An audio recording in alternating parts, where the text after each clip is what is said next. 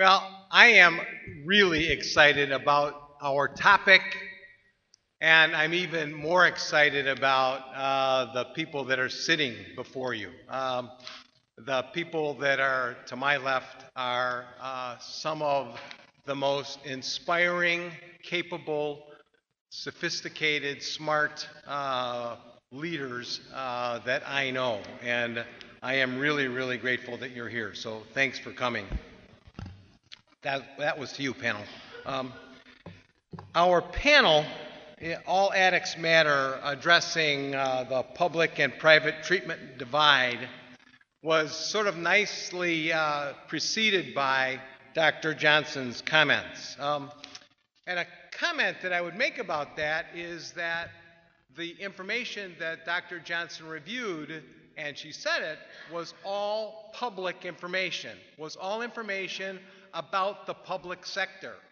So all of the incredible work that NAATP providers do doesn't get represented in the report out of that SAMHSA data typically at, at this point in time. It's the way that SAMHSA is organized, it's the federal government, and I, am not, by the way, suggesting that that's bad, it's just what is. One of the things that I think, um, and one of the things that I think our panel agrees, is that we should be looking at across the board outcomes, across the board impact of service delivery, across the board of how it is that services are delivered and what impact ultimately we have both as an association of leaders uh, in the addiction field who are providing incredibly important recovery services uh, to those who cross your thresholds each and every day. The way our panel will work is that I'll make a, a few comments, uh, five minutes or so. My wife timed me this morning and it was six and a half minutes, so I'm going to try to stay to that. And then uh, we'll hear a five minute sort of organizational journey from each of our panelists uh, in terms of kind of what their organization has done uh, to sort of navigate the public and private waters, and each are a little different. And then we'll move to some questions. So I already, uh, my note here says turn to the panel and thank them, and, and I feel like I've already done that, but I want to do it one more time and say that your committed, active, and sustained leadership in our field has been a role model for me, and I think has been a role model to people you work with and to our field. So um, thank you guys for being here. You and your organizations are truly exceptional, and we'll get to hear uh, about their organizations and about the essential services that get provided to all addicts who are seeking solutions for their addiction. When uh, we heard the sobering data from the Surgeon General's report, um, you know, some of that, and, and one of the things that I think is important that we also recognize is the fact that somebody who, when they were asking a question, mentioned, and that is that it's important that we all remember that there are over 25 million men and women who are in recovery in the United States. And, and, that's important to recognize, and that's important to grasp, and that's important that we, we, we, we remind ourselves that people are in recovery. People are living lives a day at a time uh, that are healthier, that are representative of durable, lifelong recovery. Recovery is happening. And one of our biggest opportunities is overcoming, I think, the distinctions based on payer source so that we're able to deliver the highest quality, value based services to all people with addiction. Um, many of you have, uh, like those on our panel, built your systems to navigate the public and private systems. Your infrastructures, your strategic plans, your program plans, your agency agendas, and your policies speak to a unique and blended strategy. Again, depending on what your interest is, what your market bears, what is reflected by the needs of those that you serve.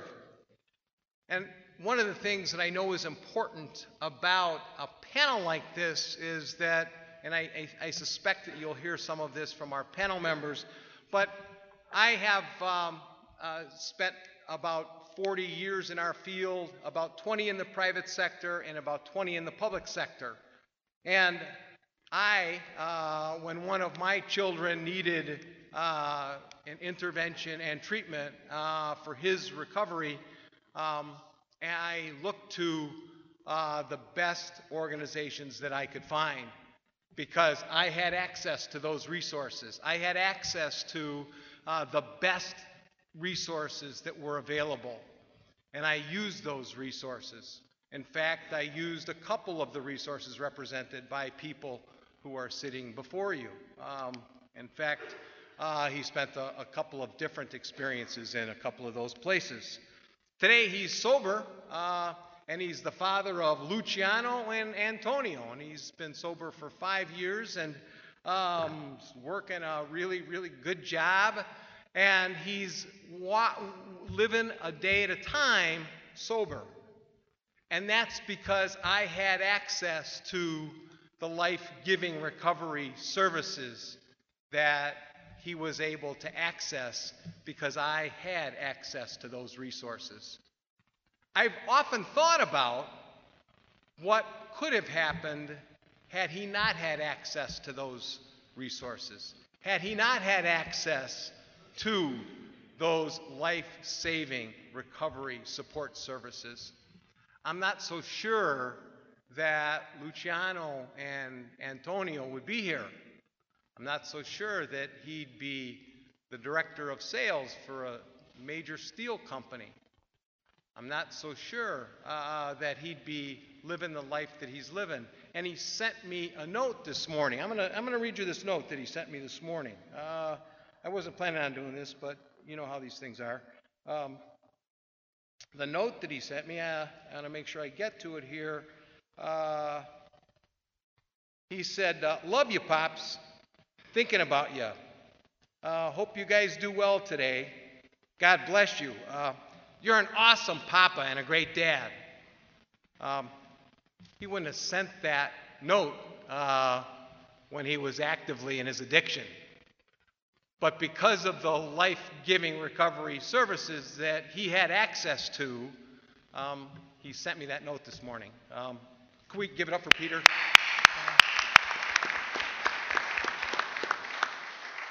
So we agree uh, that, um, at least those of us that are up here, and I know a number of you in the audience feel this way, we agree that people have a right to lead lifelong sustained and durable recovery.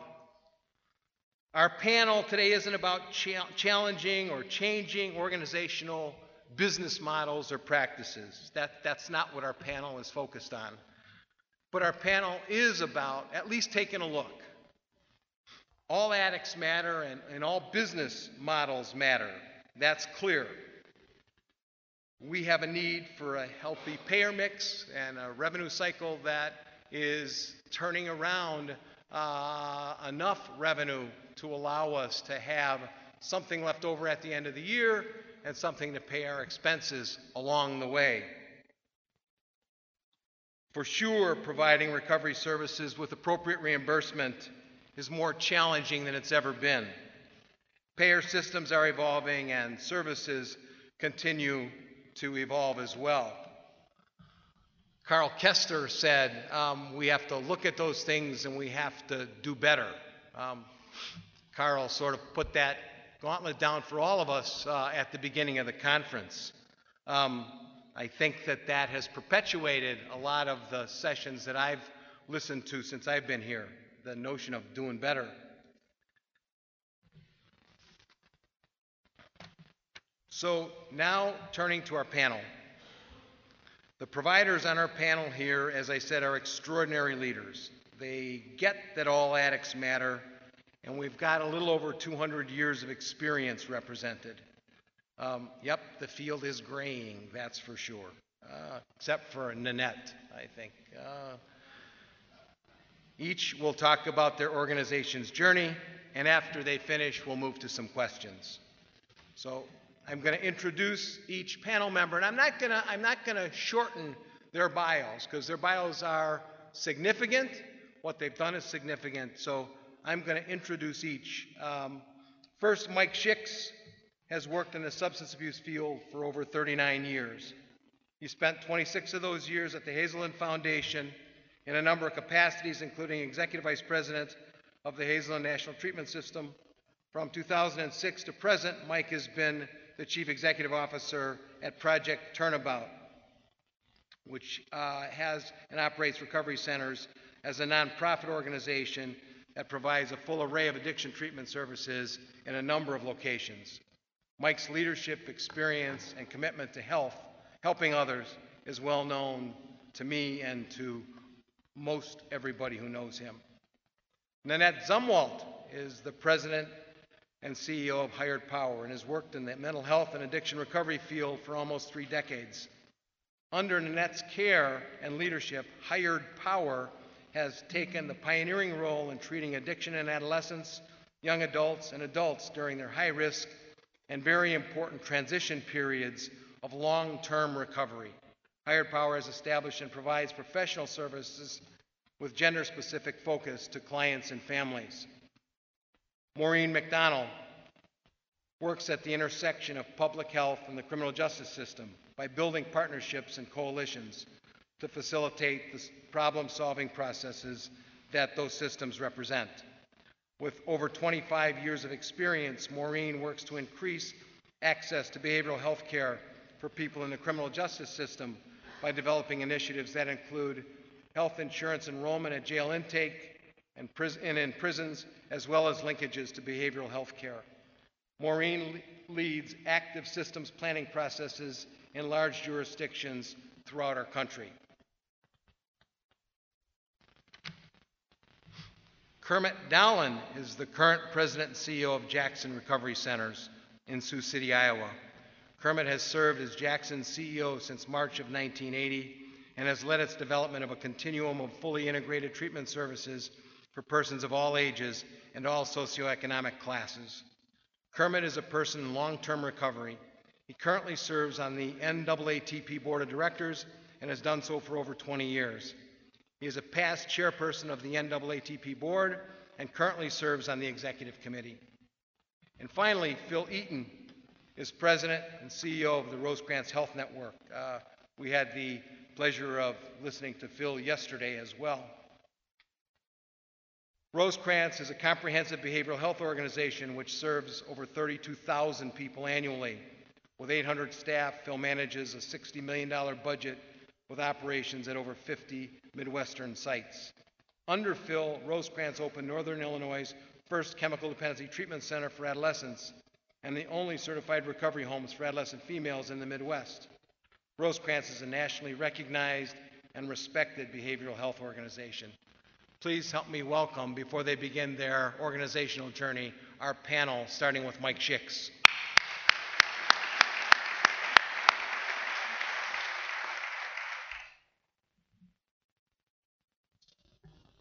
Peter, now I better say something smart, huh? A Project Turnabout has uh, uh, been in existence since 1970, and just like so many other programs around the country, it started from very, very little. It was a TB, an old empty TB center that they decided maybe they needed to do a problem, a problem or an alcohol and drug problem program out of. An interesting sideline to this is that we talk a little bit about the Willmar experience. Project Turnabout is in Granite Falls about 30 miles from the Willmar community.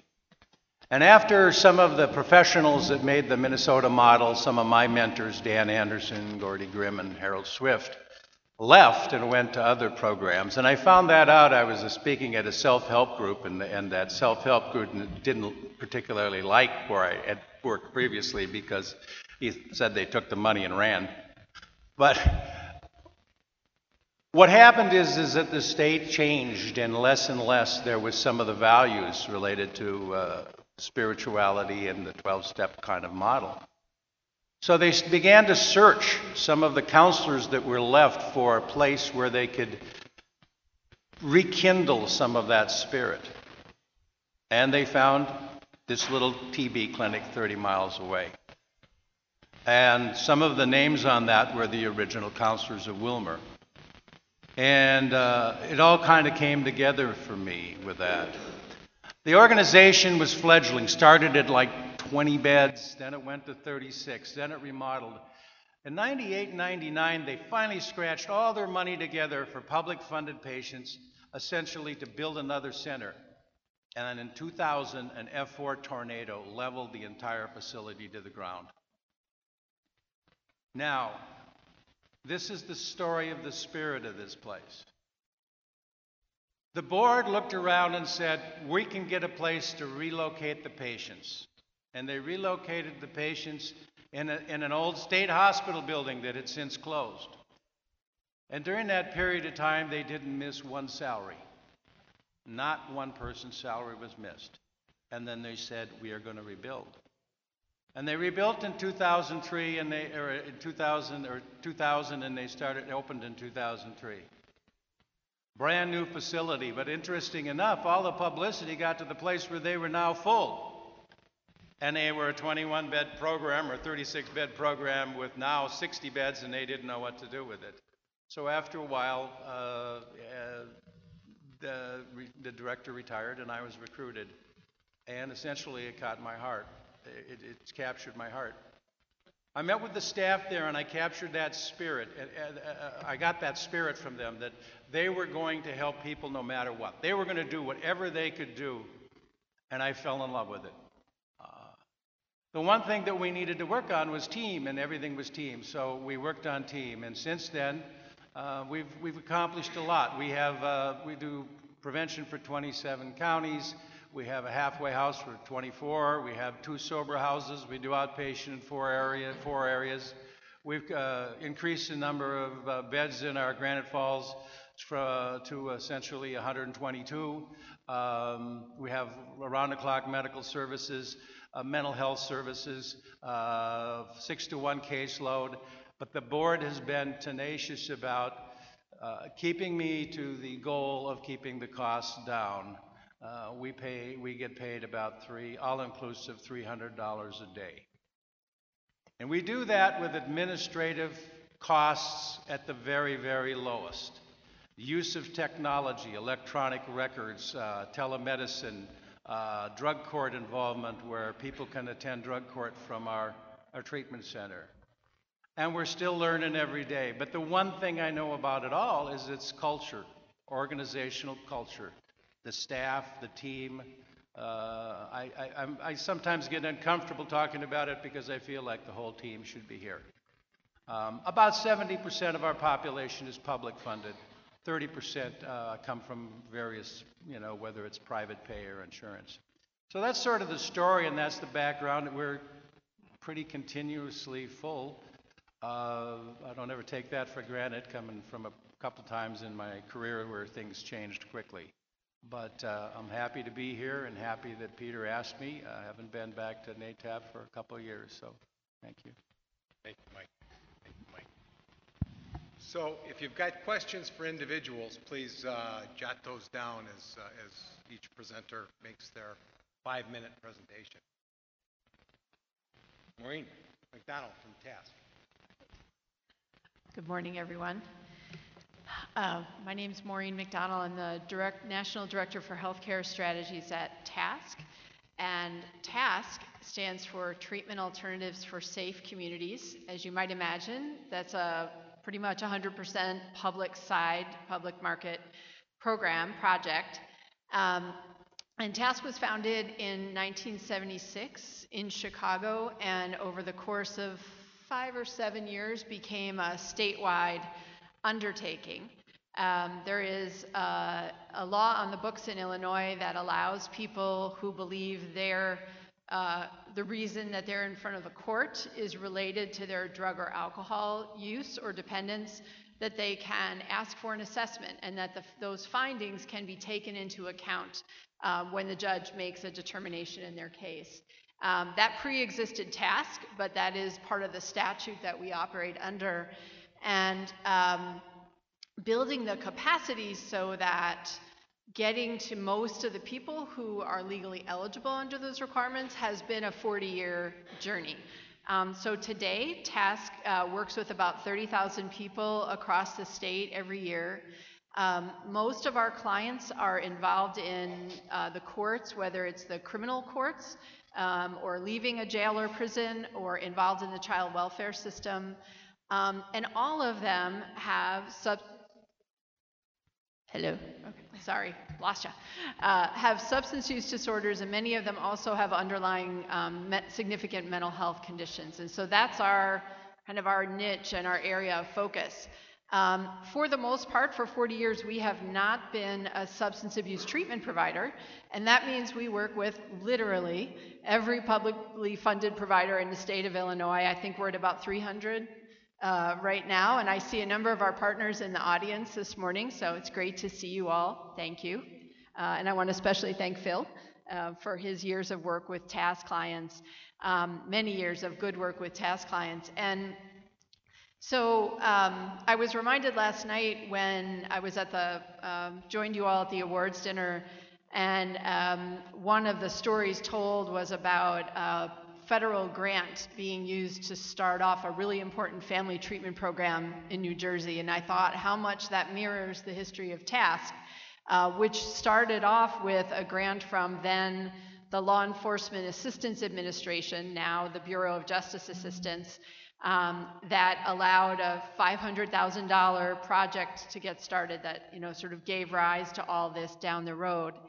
Um, our job, since we're not treatment providers, is to um, help people begin the journey. Um, the thing that struck me the most from Dr. Johnson's presentation this morning was the 90 90 90 chart, uh, where she talked about the three critical elements of identification, engagement, and remission um, because once we uh, once we get people to their first episode of treatment, the hard job is getting them to stay in treatment and get through the hard parts so that they can get the good benefits on the other side. Um, and so our our work over the years has been to figure out how to do that. How do we work capably and competently with substance abuse treatment providers? Let providers do what they do best we do other parts and uh, together working for the same outcome. So I think I'm going to stop there and pass on to Nanette. Excellent. Thank you, Maureen. Good morning, Nanette, Zumwalt with Hired Power.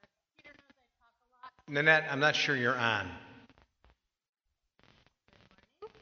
There we go. See, I need help. Okay. Good morning, Nanette Zumwalt with Hired Power. Um, Peter knows I talk a lot, so I started my clock, so you'll all know that I'm at five minutes. Um, I am the CEO and president of Hired Power, and we are an organization in Southern California in Huntington Beach, and we serve a population across the country. When Peter first asked me to be on this panel, I was like, huh, I wasn't really sure. In relative terms, comparatively, we're a small organization. Um, we don't accept public or private insurance, and uh, I, I wasn't sure really how we fit. But when I went back and reviewed our journey of how we began and who we serve, who we began serving, and how we serve and became a community resource locally, I realized that was exactly why he invited me on this panel was to speak about how we can all make differences in our community in the public private sector connection even if we aren't um, even if our mission statement and our general services aren't for everyone. Hired Power started in 2002. We started as what we called a, um, a private staffing company, hence the, the, name Hired Power. We were sending people into the home. Um, it was innovative. We were sending people into the home to help clients transition, to help them apply um, their new skills, thoughts, and ideas into recovery. We were sure, along with my partner Deborah Magaldi and I, when we started, that I had been in treatment, working in treatment for 17 years at that time. I'd been a community liaison, I'd been part of a psychiatric assessment mobile team, and I was really out in the community working with families, um, working with individuals in the after treatment or before the access of treatment. So we were really naive in thinking that um, when we created this concept and Hired Power was going to bring these services to the community, that not only would the treatment industry and everyone be so excited and so welcoming, but they would even give us a parade. Well, no parade. Not a whole lot of welcoming. In 2002, there wasn't a lot of emphasis in aftercare. We were still really focused on the acute experience in the chronic disease. Um, 2017, we're a lot further along in that. But it was really a journey. We were serving the um, private sector in far as private funding, um, cash pay, no insurance. We went to the insurance companies. We tried to sell them on this great idea. They said, thank you for sharing. Now go away. Um, we're still battling that today in 2017, still trying to see how our services can be accessed and utilized through insurance services, and I think we're getting closer to that. Um, but our journey in 2002, we were really serving on a national scale privately funded individuals, higher socioeconomic status, going into the home with them, providing aftercare services, helping them uh, helping them really begin to build their recovery services. And as we grew um, in our own community, as we became a resource, as we became a name, we started getting calls and, and outreach from people for services we weren't providing. And we knew that all of our services were never going to be available to everyone because of the cost, budget cost, operational um, costs. And so we started looking at our community, and I'm, I'm going to ask Geneva to put up a slide. Um, there was an article in the Orange County Register yesterday, not very positive on the rehab community, but it shows that there is currently 18,774 licensed beds in Southern California. They are referring to it as the Rehab Riviera. Now, if you look at those numbers of licensed beds and you see all those dots, you say, wow, but if you think that there is three times that number of sober living unlicensed beds in the state of California, you are realizing what our community is struggling with. The number of individuals that are being flown into our community, that are being transported into our community to access services, and either by relapse or chronic illness or lack of funding, they are now in our community. So they are becoming um, a pretty heavy burden to our community services, our emergency services, our hospitals, our police departments, etc. And so Hired Power really, our leadership team wanted to look at how can we be a community resource? How can we do this without it really wiping out our operational uh, capabilities and our budget? And so we looked at some of our services that we were able to bring to the population. We do a lot now we do all of the drug testing in the four local high school districts. We provide free um, assessments to all families that have positive testing. We do a lot of sliding scale interventions. We do a lot of free assessment and services in finding the underprivileged, underserved, underinsured treatment. Um, I have a lot of resources both across the country, but really in Southern California, we have a lot of great providers that are really doing these services. We go into court, um, we do alternative sentencing plans and treatment plans and represent clients in court. A lot of this is on a sliding scale or pro bono. Um, and again, only in our local community. This isn't something we're able to provide across the country for clients today but really how did we how could we become a local community resource? How could we make some of our services accessible to all families? Um, we talk about all addicts but i really talk about all families. And i think that we're really doing our part in serving um, our local community in this way and i think that's why peter invited hired power and myself to this panel. So that's my five minutes peter. Thank you, Nanette.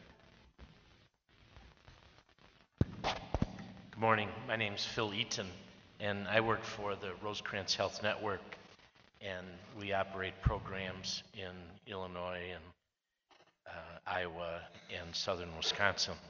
And yesterday I spoke um, kind of about our organizational journey, so I'll try to be brief uh, and speak to just a little, uh, perhaps, depth to that today.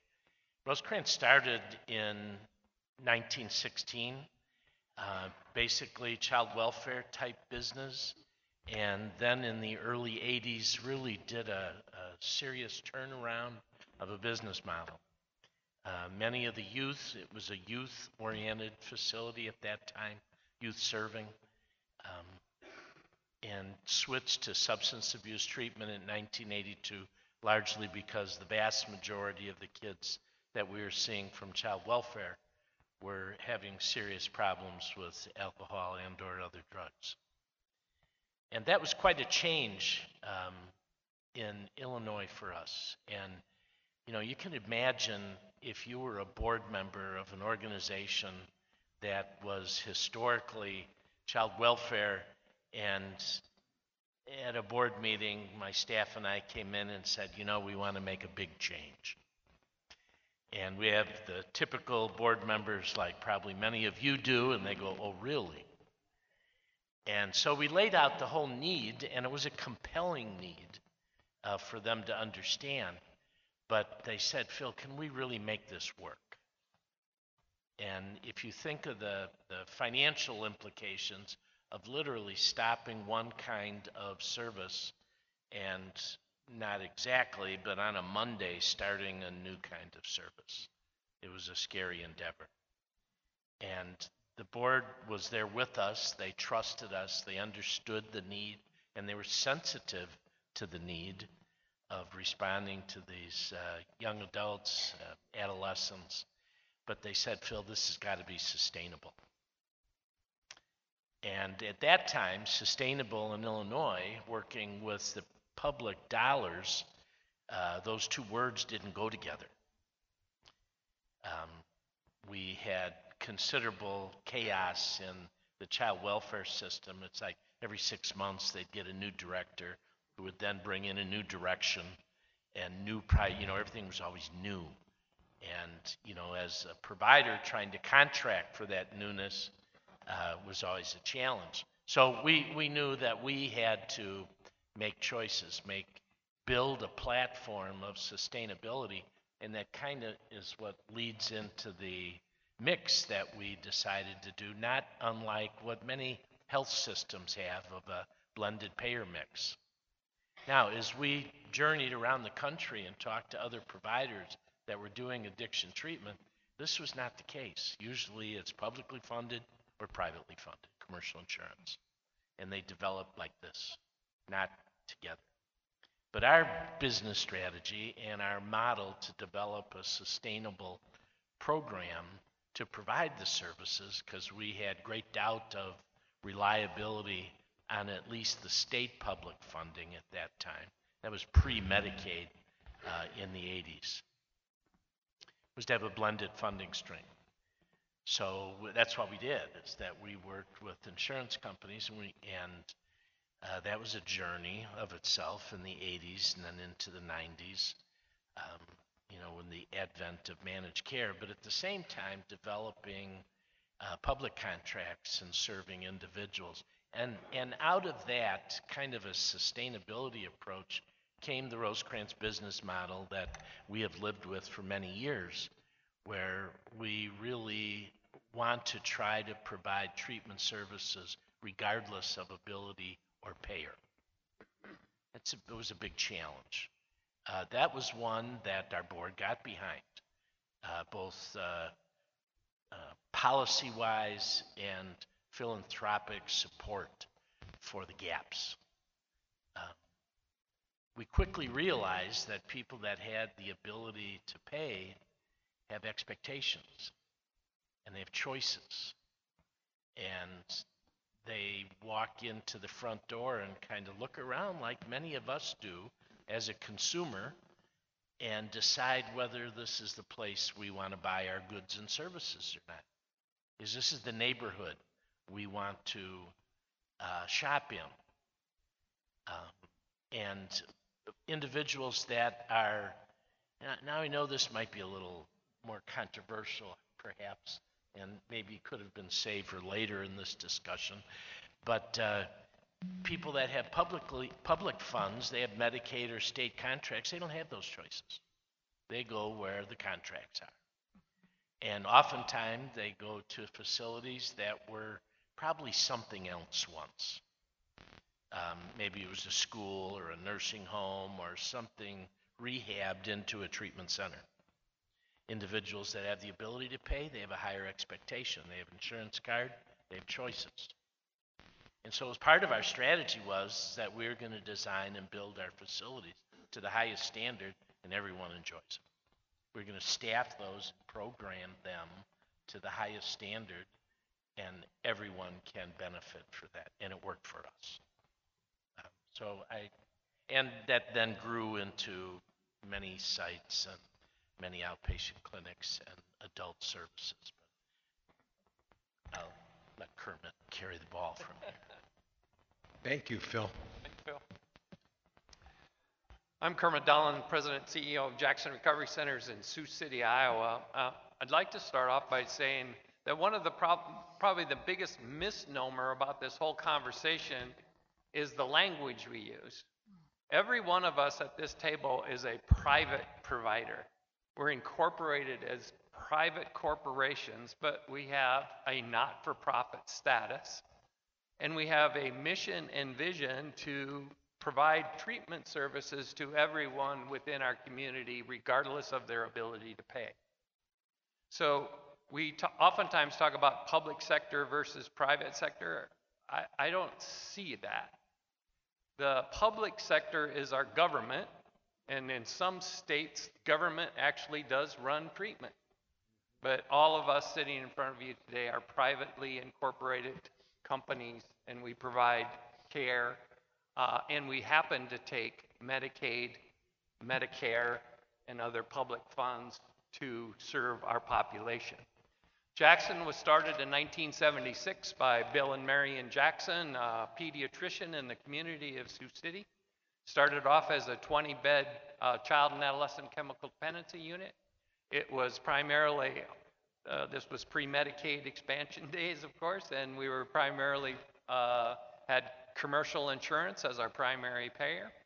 As uh, time went on, programs in our community failed, and Gordon Chemical Dependency was the name of the program at that time, uh, succeeded, and we acquired other services, and we became, we started to expand into adult services and other services as time went on as being a survivor in our community. Like I shared with you, we're a, we're a community-based organization where our purpose is to actually serve what the needs of our community are. Sioux City is a set, uh, MSA of 150,000 people. It just meets the threshold to be called that. Uh, and we serve uh, northeast Nebraska, southeast South Dakota, and northwest Iowa. The thing to remember about our community is that 80% of our public school students qualify for reduced or free lunch.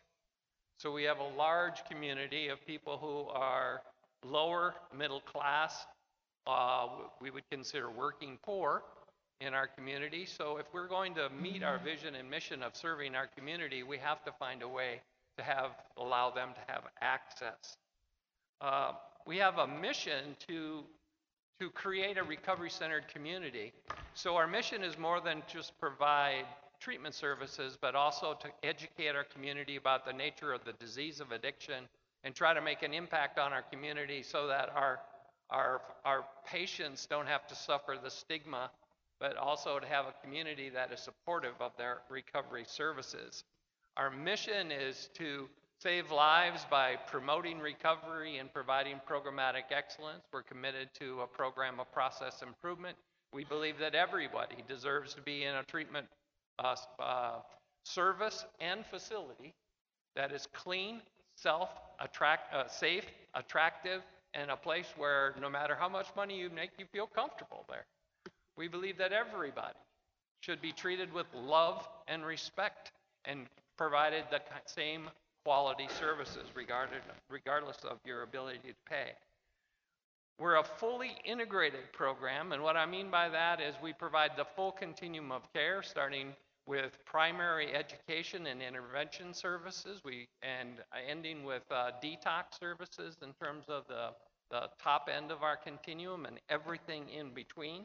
We're also fully integrated in terms of being an addiction-focused company, but at the same time, we have experienced that a lot of our addiction problems are, are iatrogenic.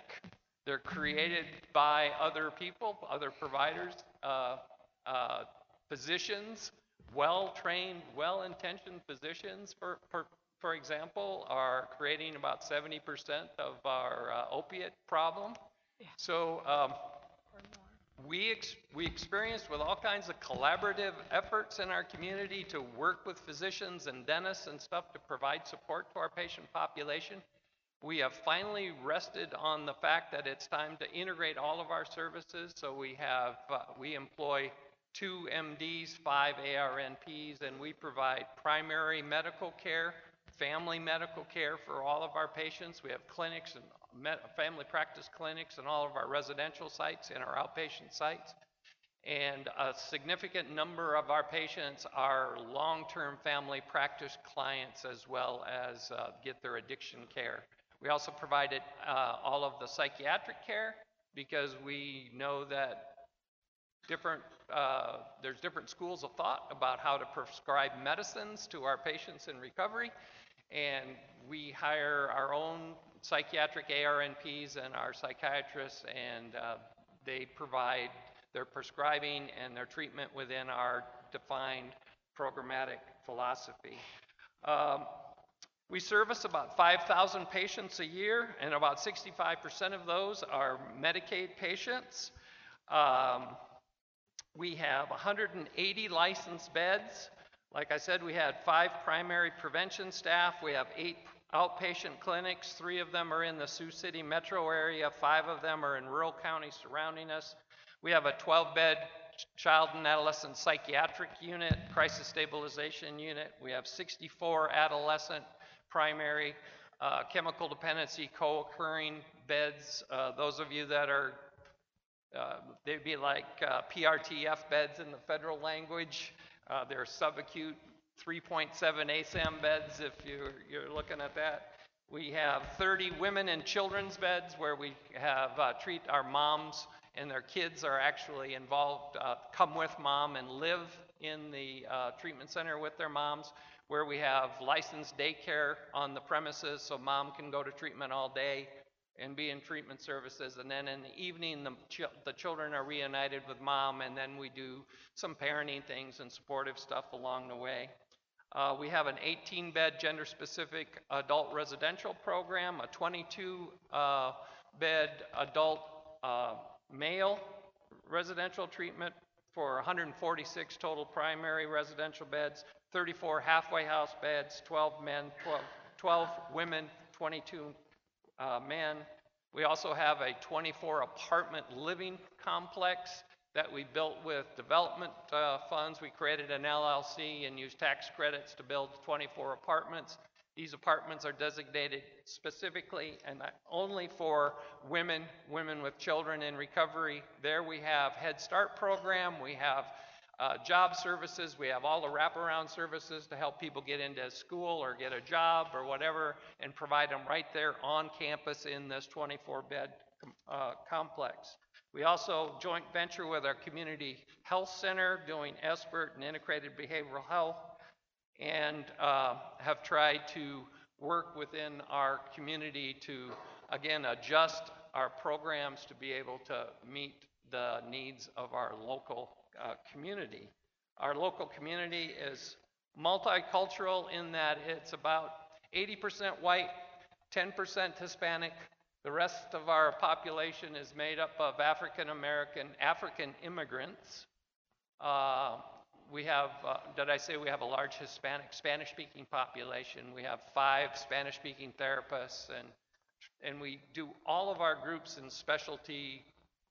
We create our therapy groups and our therapy programs based upon needs of our patients. So we have, um, and we do just about everything uh, gender specific. Uh, we do um, we do specialized process addictions, we do gambling treatment, we do shopping, we do sex addiction, we do all of those services um, in uh, our continuum of care and continue to always evaluate where we're going. But doing it all together, whether or not um, you're an attorney in our community, or you are a homeless person coming off the street, um, all of those services are provided in a way to meet your needs within an environment that makes you feel comfortable, safe, and hopefully provide the service we, they deserve. Kermit, thank up. you very, very much. So as, as we've listened to, to essentially five different approaches to, um, and I appreciate the clarification, uh, that you made, Kermit, on the front end of your comments, that yes, we are all, uh, nonprofit 501c3 organizations, uh, that uh, have a nonprofit status, uh, and deliver services to either, uh, people who are funded through the, uh, public dollar, like Medicaid or Medicare, uh, and other public dollars, or receive commercial insurance or some form of self-pay. So as, as we think about that, I'm, I'm going to direct a question to somebody on the panel, and then anybody else on the panel who'd like to answer, uh, please feel free after I've uh, directed the question to a particular individual. So, um, Mike, I think I'll start with you.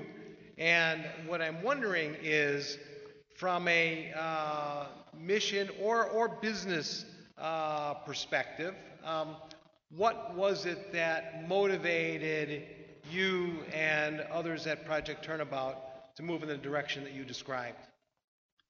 Well, I think Kermit covered a lot of it. I think that people with this addiction, we say it all the time, um, come from all walks of life. And I, I saw a conference or a, a, a meeting yesterday with uh, Mr. Tomasi where he talked about, so where are all these alcoholics and addicts going? And he talked about, well, they're going into healthcare systems. Um, well, it's not hard to find them. They're in our social service agencies, they're in our courts, they're in our jails, they're in our prisons. You know, when I, I do a talk with the patients and I ask the patients in the room, how many of you should have gotten at least 100 DUIs? And they all go out. I won't ask that question here, I know. And so the issue of what and how somebody comes in and how they're paid for uh, really is irrelevant. I mean, it's certainly not business wise. We have to do the whole issue of utilization review and all of those things in the contracts.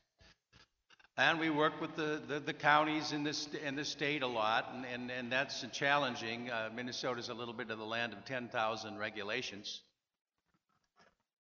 But it was also uh, there, the birthplace of HMOs, where essentially if you didn't have the right insurance, and if you even did have the right insurance, you couldn't get in, and people can't afford copays. So there was a gap, there was a hole. The other issue is, is that we knew that we wanted to get better and better and better. Trained people at NIATx in terms of quality improvement, really worked on our culture in terms of team involvement. Uh, nothing improves if you've got fear in the culture. If there's fear in the culture, nobody will tell you what needs to improve. So when we added all of these things together, we began to see that we could make a difference. And our catchment area is rural Minnesota. All but three counties in the state refer to us. Because after getting accredited and after, you know, we're not heavy into the marketing thing. We want our reputation to speak for itself. And that is, as an old alcoholism counselor and a person in recovery, I know one thing about the people that most of the people that get in the field, they got in this field to help others. And from my years at Hazelden, I did teams in which things were cooking and working and invested, and the business was thriving. And so that's what powers us. We're savvy administratively. Uh, we need information systems and we need information services. Uh, we got three people that do all of the accounts receivables, accounts payables, um, uh, purchasing, budgeting.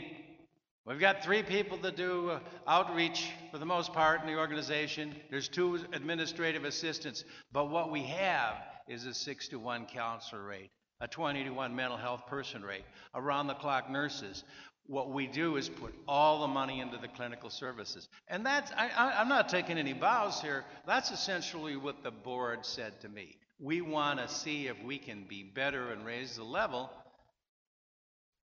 And at the same time, we need to be keep affordable. And so that's become a mission in that agency.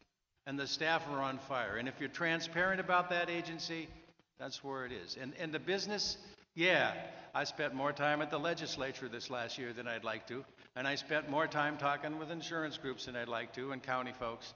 Um, but I don't know if that answers it all. But there is, despite of what the, the directions people say, the patients on the public that are publicly funded, they're going to go somewhere. And I'm tired, I'm going to jail. Thank you, Mike. Uh, It, it sounds like a big part of your focus is to invest resources into the clinical service delivery part of what it is that you do. Um, Anybody else want to take a whack at that one? Anybody else want to take a whack at that one? Um, So clearly, uh, you've talked about your respective organizations.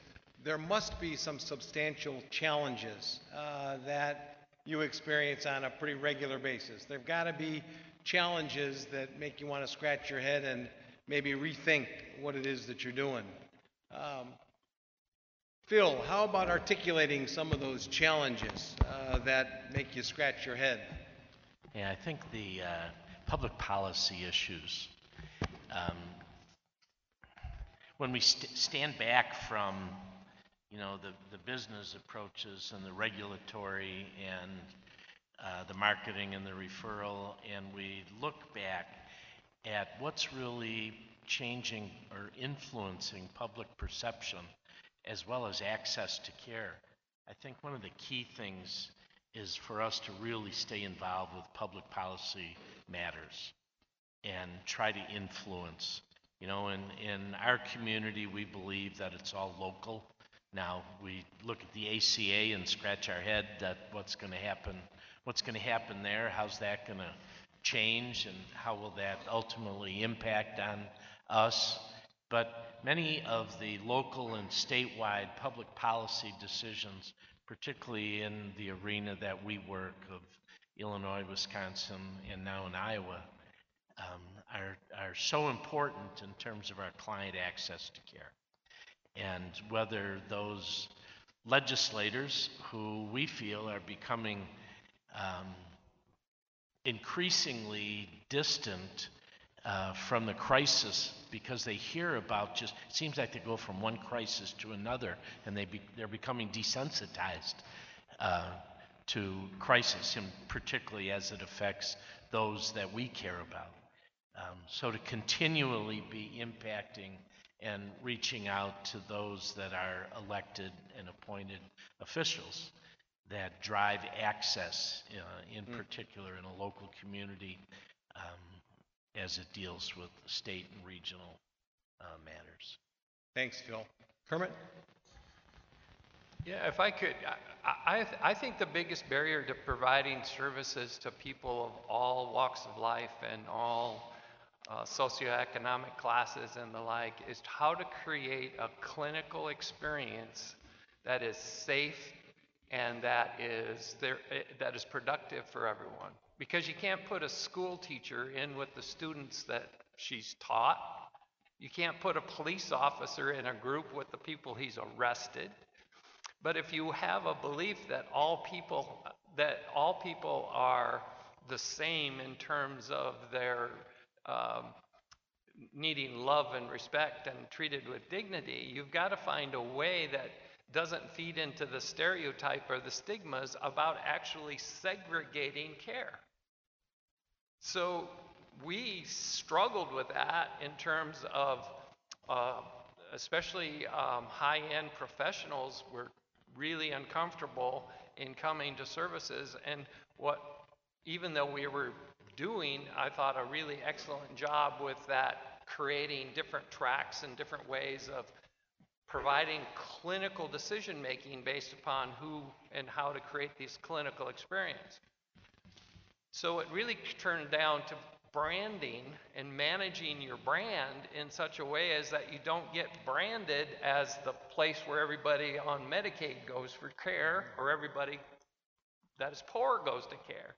You have to brand yourself in a way is that you are the place to go because they provide the right care to the right people in the right environment at the right time, at the right place, and make, it- make themselves accessible.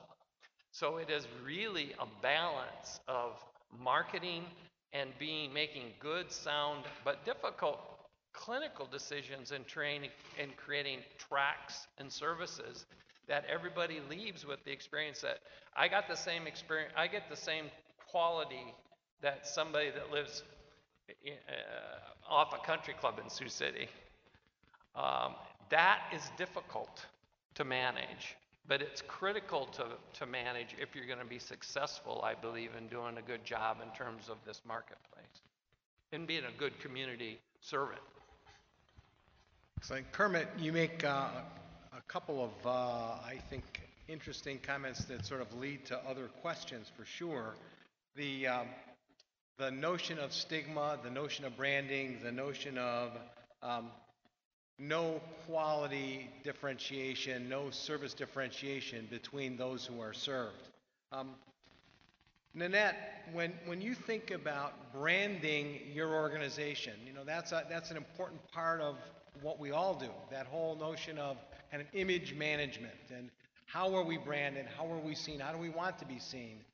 As you brand uh, hired power as it relates to this particular issue, what things are you cognizant of? What things are particularly relevant from a branding perspective, from an image perspective? And, and I'll ask others that same question. So the branding and image question of your respective organization.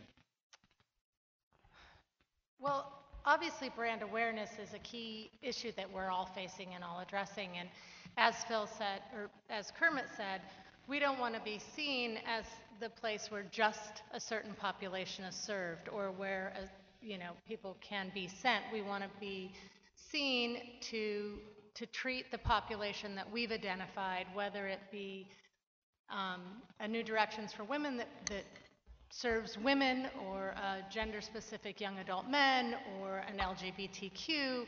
You know, we all want to be seen in our brand serving the population that we serve, and I think we have to be very cognizant and very clear in what we're representing and how we do that. I don't know that, um, you know, speaking not just for this panel, but for our field as a whole, we all have specific brands, and, and we need to protect and be really clear as what that is. We can't be all things to all people. We can't serve everyone. So just clarity in our brand and in our target um, marketing and awareness of who we want to draw and how we can provide services and access to the communities.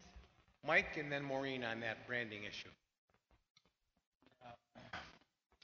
You know, I'm more interested in brand attributes. I mean, the word branding has always been a little bit elusive. I know there's the, the, all of the stuff you go through with the consultants, with the, you know, the look and the colors and all of that stuff. But really, when I think of branding, I'm thinking of brand attributes. And to me, that's brand. What are the promises? One of the, the, what are the promises embedded into your organization and agency? And I think Kermit hit some of those, and Phil hit some of those. Safe, trustworthy, acting in best interest. And people who come to us oftentimes have been to other treatment programs and situations uh, with all sorts of different experiences and all sorts of questions. Some of them good, some of them not so good, but they become, particularly family members, parents, wary. And they want to know about those questions. And how do you answer those questions? But more importantly, how do you live up to those questions? And how do you present those questions and promote those questions in what kind of promotional approaches you take? But the attributes, uh, uh, to me, are the most, you know, uh, important piece. One of the things I talk to the staff is this is a complex business in some ways, very complex business. But it's really important. He- Here's a little bit of a slogan internally. We do the business stuff to support the mission. We don't do the biz, the mission stuff to support the business. And that's the stuff that keeps that sense. Because ultimately, what people experience in the brand, and, and they always say the word of mouth brand is the most important thing, is the relationship they have between the clinician and their loved one, the contact they have between the outreach person or the admissions person or whatever. So that's kind of where I see with brand. And I will tell you, we're all threading the needle with that because of some of the stuff that folks have been talking about with the bad actors out there. Uh, you know, how do you say, trust me? Thank you, Mike.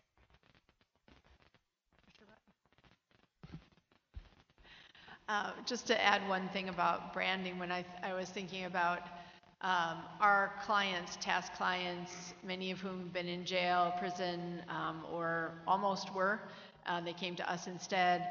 Um, For them, I think the most important thing that I've learned over the years from them about our brand is that we they they have come to feel that we cared about them when perhaps nobody else did.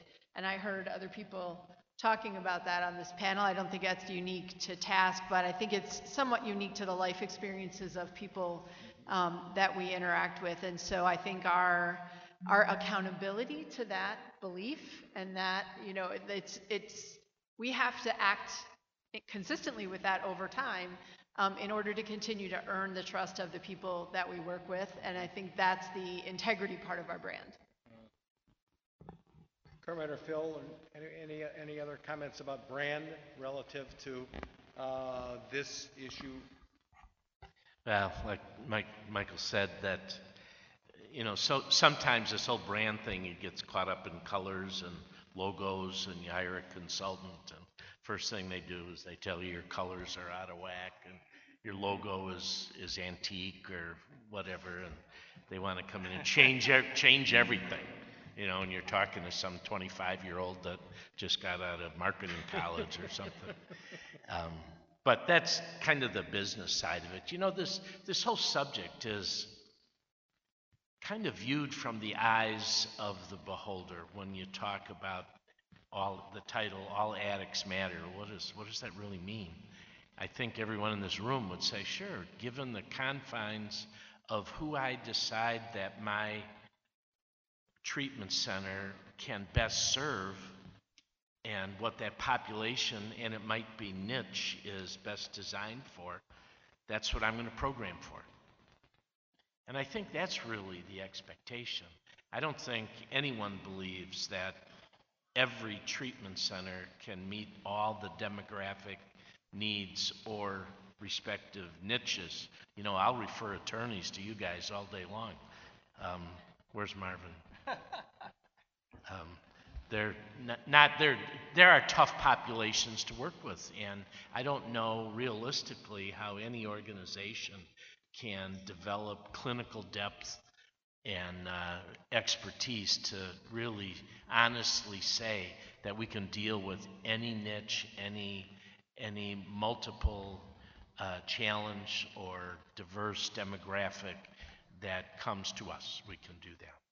But I think understanding what you do best and then applying the resources, as you said, and making sure you have the resources and then communicating it so we do it honestly and try to the brand promise i think what really the brand is all about is what that is between you and though and that family that you're going to serve and do you have the clinical resources and depth to do it if you don't you should refer it out to someone else that does Kermit? If, if I could just switch gears a little bit in terms of this whole mixed population issue and Brandon and the like is, is about those promises about service provision. But one of the benefits of being in a small community and being a 12-step based program and having a mixed population like this is that upon admission, oftentimes we have people who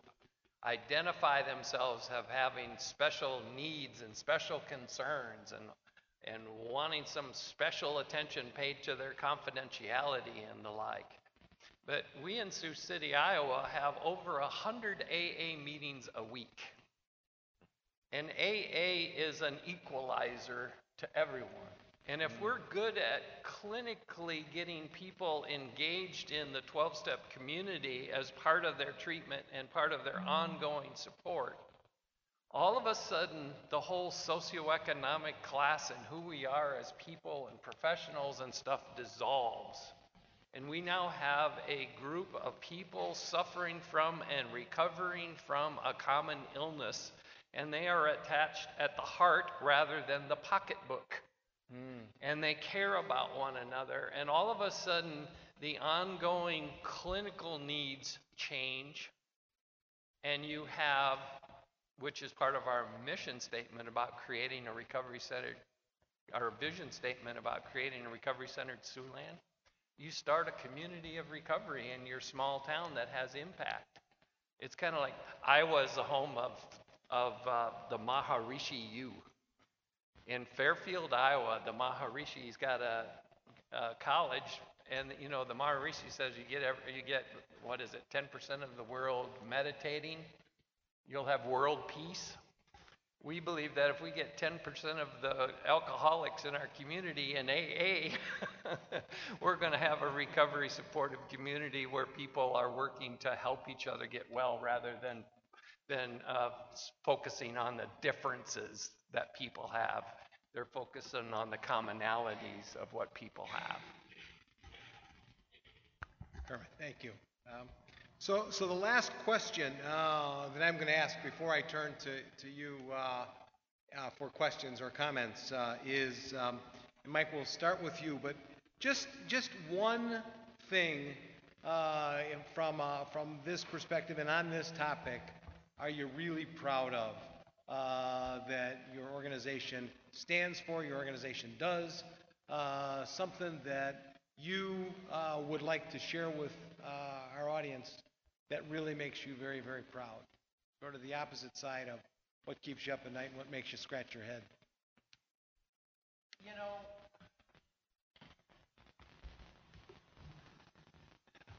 I got to say the staff and the team. I mean, I will be remiss if I don't mention that we have one of the oldest specific units for problem gambling in the country.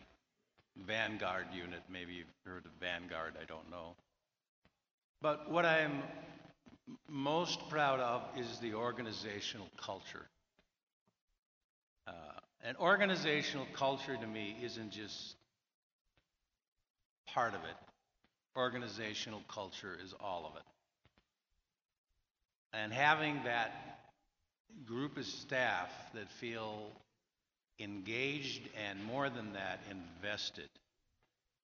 From the strategic planning process, and we're careful strategic planners. I mean, I'm, I believe if you're not planning and you don't have a plan in front of you, you're, you're in trouble. But when I, I have folks uh, that work, that I have the pleasure to work with, that are so much knowledgeable about their areas than I am. And I don't, I'm so proud of that. I don't feel threatened by that anymore. Maybe it's because I'm an old guy. Once I needed to know it all. But I think that the goal is to find the people and find their hearts and develop and help and mentor and, and learn from. Um, because I think that's the essence of a recovery center that ultimately attracts people based on word of mouth for us. So that's what I'm, I'm most proud of in this, this organization. I know that the staff would walk on hot coals to make sure that the patients, they'll come in in the middle of the night. I wish they didn't, if they feel like that makes the difference. So, I, and I guess I'm, it feels good to even say that at this stage. So. Mike, thank you. I think um, definitely the staff and the team um, at TASC are to be proud of, and I think because we don't provide, uh, most of our clients don't get our, get their treatment services with us, they rely on us to solve problems and break down barriers for them.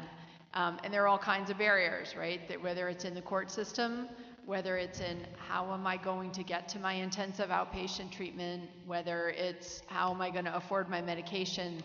Um, or how am I going to build a bridge back to my family? You know, there are all kinds of challenges that people need help with uh, that fall uh, generally outside the scope of treatment, and our staff are really relentless about this. I recently met, um, we have a support center for people leaving uh, Cook County Jail, one of the biggest jails in the country that's opening soon, soon, very soon. Uh, Thank you. Uh, and I, um, I recently met two of the lead staff for that. They were actually born after I started at TASC, and I thought that was the coolest thing ever. It's like intergenerational staff and, and, and program development. And so the mo- thing I most wanted to communicate with them is never give up on somebody. You know, and, and I hear that across this whole panel and in this whole conference that that's a shared value. And the question is, how do we do it given all the challenges that we face? Maureen, thank you. So I have a feeling you're going to be hearing this all the way down the row, right? If we're not most proud of our organizational culture and we're not most proud of the staff that we have serving the population that we serve, then, then that is a challenge we really need to look at. So at Hired Power, we are, you know, as everyone in the trenches, we are out in the community. A lot of our staff are working one-on-one, 24 hours individually with clients, and um, we have the most amazing staff. And one of the things I heard in one of the sessions yesterday was um, being, a, being a good leader is hiring people who can mentor you in the areas where you are not. You know, we all have our strengths, we all have our weaknesses, and I'm really proud to say that our mentorship is throughout our culture from the top down. And whether it is someone who is driving a client or whether it's someone who's um, deciding our, our vision and our mission, the mentorship is throughout. And I'm really blessed to have the mentorship and the support of my staff. And, and I think we have a great team, so that's what I'm most proud of. Thank you, Nanette. Probably to answer your question, the culture of recovery um, that has a foundation of structure and accountability um, in, uh, in a system. Now, the challenge there is that when you have multiple locations, to try to make sure that that culture gets extended and you hire millennials that want that culture to be all about them. Uh, so that you have to be intentional about maintaining. You can't assume, yeah, we have we have good culture and we're focused on recovery. You know, it's an effort, and you have to be intentional about it, work towards it all the time, and talk about it, and examine it, and and say, how do you know? Uh, show me how's that played out in the treatment activities, in your outcomes. Uh, when you walk into the facility, can you feel it? Um, when you sit down and overhear clients eating lunch or dinner and they're talking about recovery issues rather than the Cubs or something like that. um, uh, well, well, we're t- so that's my answer. I w- I Thank would, you, Phil. I would agree with my colleagues on everything's been said, and I'm going to share two things that I'm most proud of that are really selfish. One is that I'm really proud of our integration effort. I have watched our patients learn how to go to a physician or a nurse practitioner and take some responsibility for their health rather than seek drugs. I've seen them get healthier rather than not. I've seen them go and talk about anxiety and come out of the doctor's office without a prescription to benzos. I've seen them go in and talk about sleep and not come out with a prescription for Ambien. I've seen them learn how to live in recovery without having to take a pill that puts them back into relapse. I'm proud of that. I think it's working anecdotally. And the last thing I would say is that parents aren't supposed to have favorite children, but our women and children's treatment program has probably kept me in this field the last 10 years, in that I can go and rock the babies and look in their eyes and look in moms and babies' eyes that have had the opportunity for their eyes to go from blurry and cloudy and not even knowing why this, why they had this child, to watching moms fall in love with their children all over again, their children connect with their mothers again and start feeling that. And I get to be part of that. I get to read books to them. I get to rock them. I get to, I get to be one of the few men that they see in their lives. And it has kept me going when I thought I am done with this field, that I've fought too long, I can't do it anymore. They keep me going. Wow.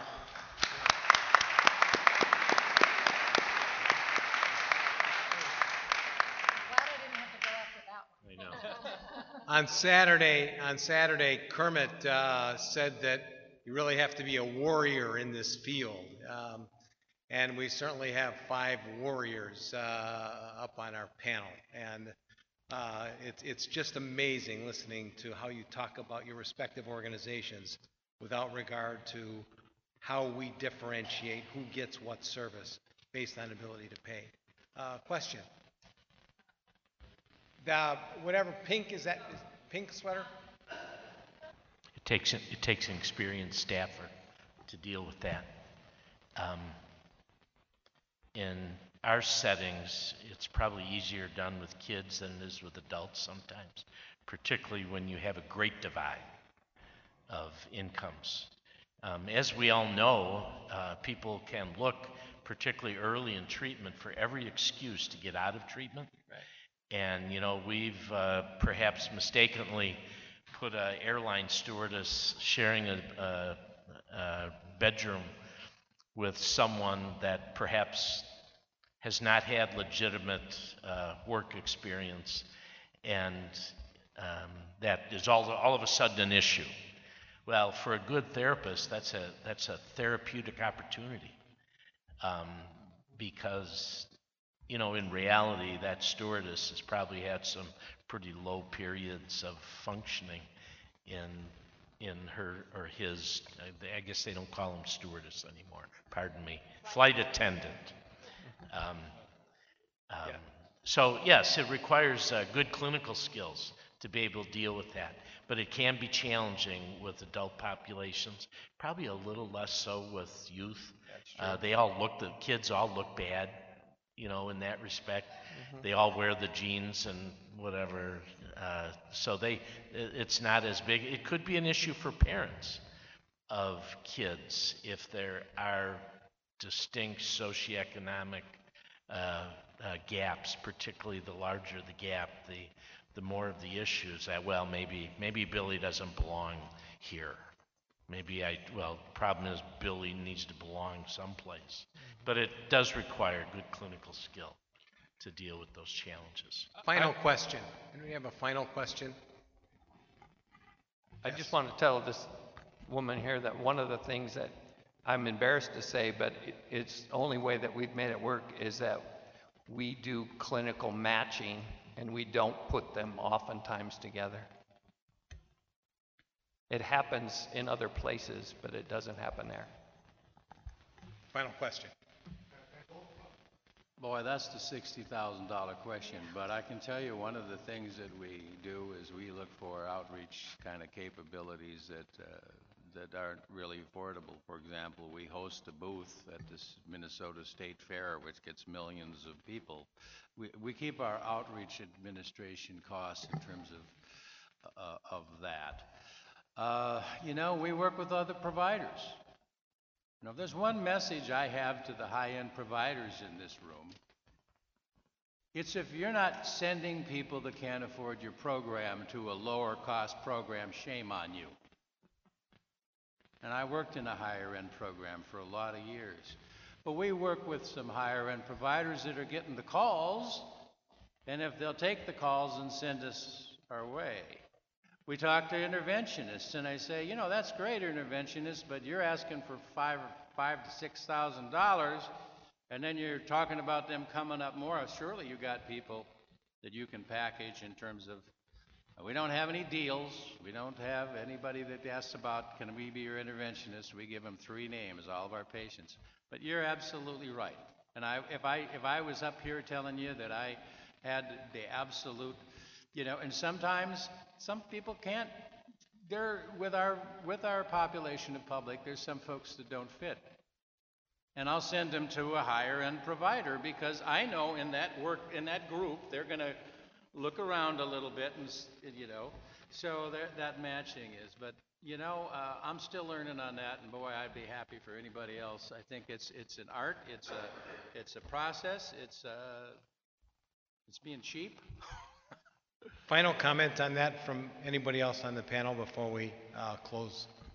Well, I think you just hit on probably one of the biggest challenges of trying to have a blended funding stream. Um, how do you staff and program and have, meet the expectations of those that have choices to go someplace else and yet still serve someone that their reimbursement rate may be 60%, 70% of your cost? Um, someone might scratch your head and say, well, then why do you do that? if it's 60% of your costs. Well, then you go back to your mission and you go back to the charge and your business model and what you can afford to do um, and manage it accordingly. My, my final comment on that is, is that I think we all have, um, I'm old and I've been in this business a long time and I used to, we used to cost shift. We used to, our, our commercial insurance contracts paid for those who didn't have the ability to pay and had whatever. Uh, that day is gone in Iowa in that our commercial contract pays about the same as Medicaid now. And I'm sure that is going to spread, spread across the country, that Medicaid, Medicare payment uh, is going to be what commercial are looking at paying in the future. So it's something I think we all have to worry about. I And the answer to to that- that was, it's, the way we deal with it, it's, it's uh, um, payer mix. You got to manage payer mix. I would add to that, that that's exactly what happened in Minnesota for those folks, is that the, the, uh, the insurance rates, the prepaid medical assistant, uh, state insurance plans dropped to the lowest public funding, and shortly after, all the commercial rates dropped to that fund. So, uh, for those folks that aren't in the public world, better pay attention to it, because that's the train that's running right now a little bit. Panel, thank you. Thank you for staying.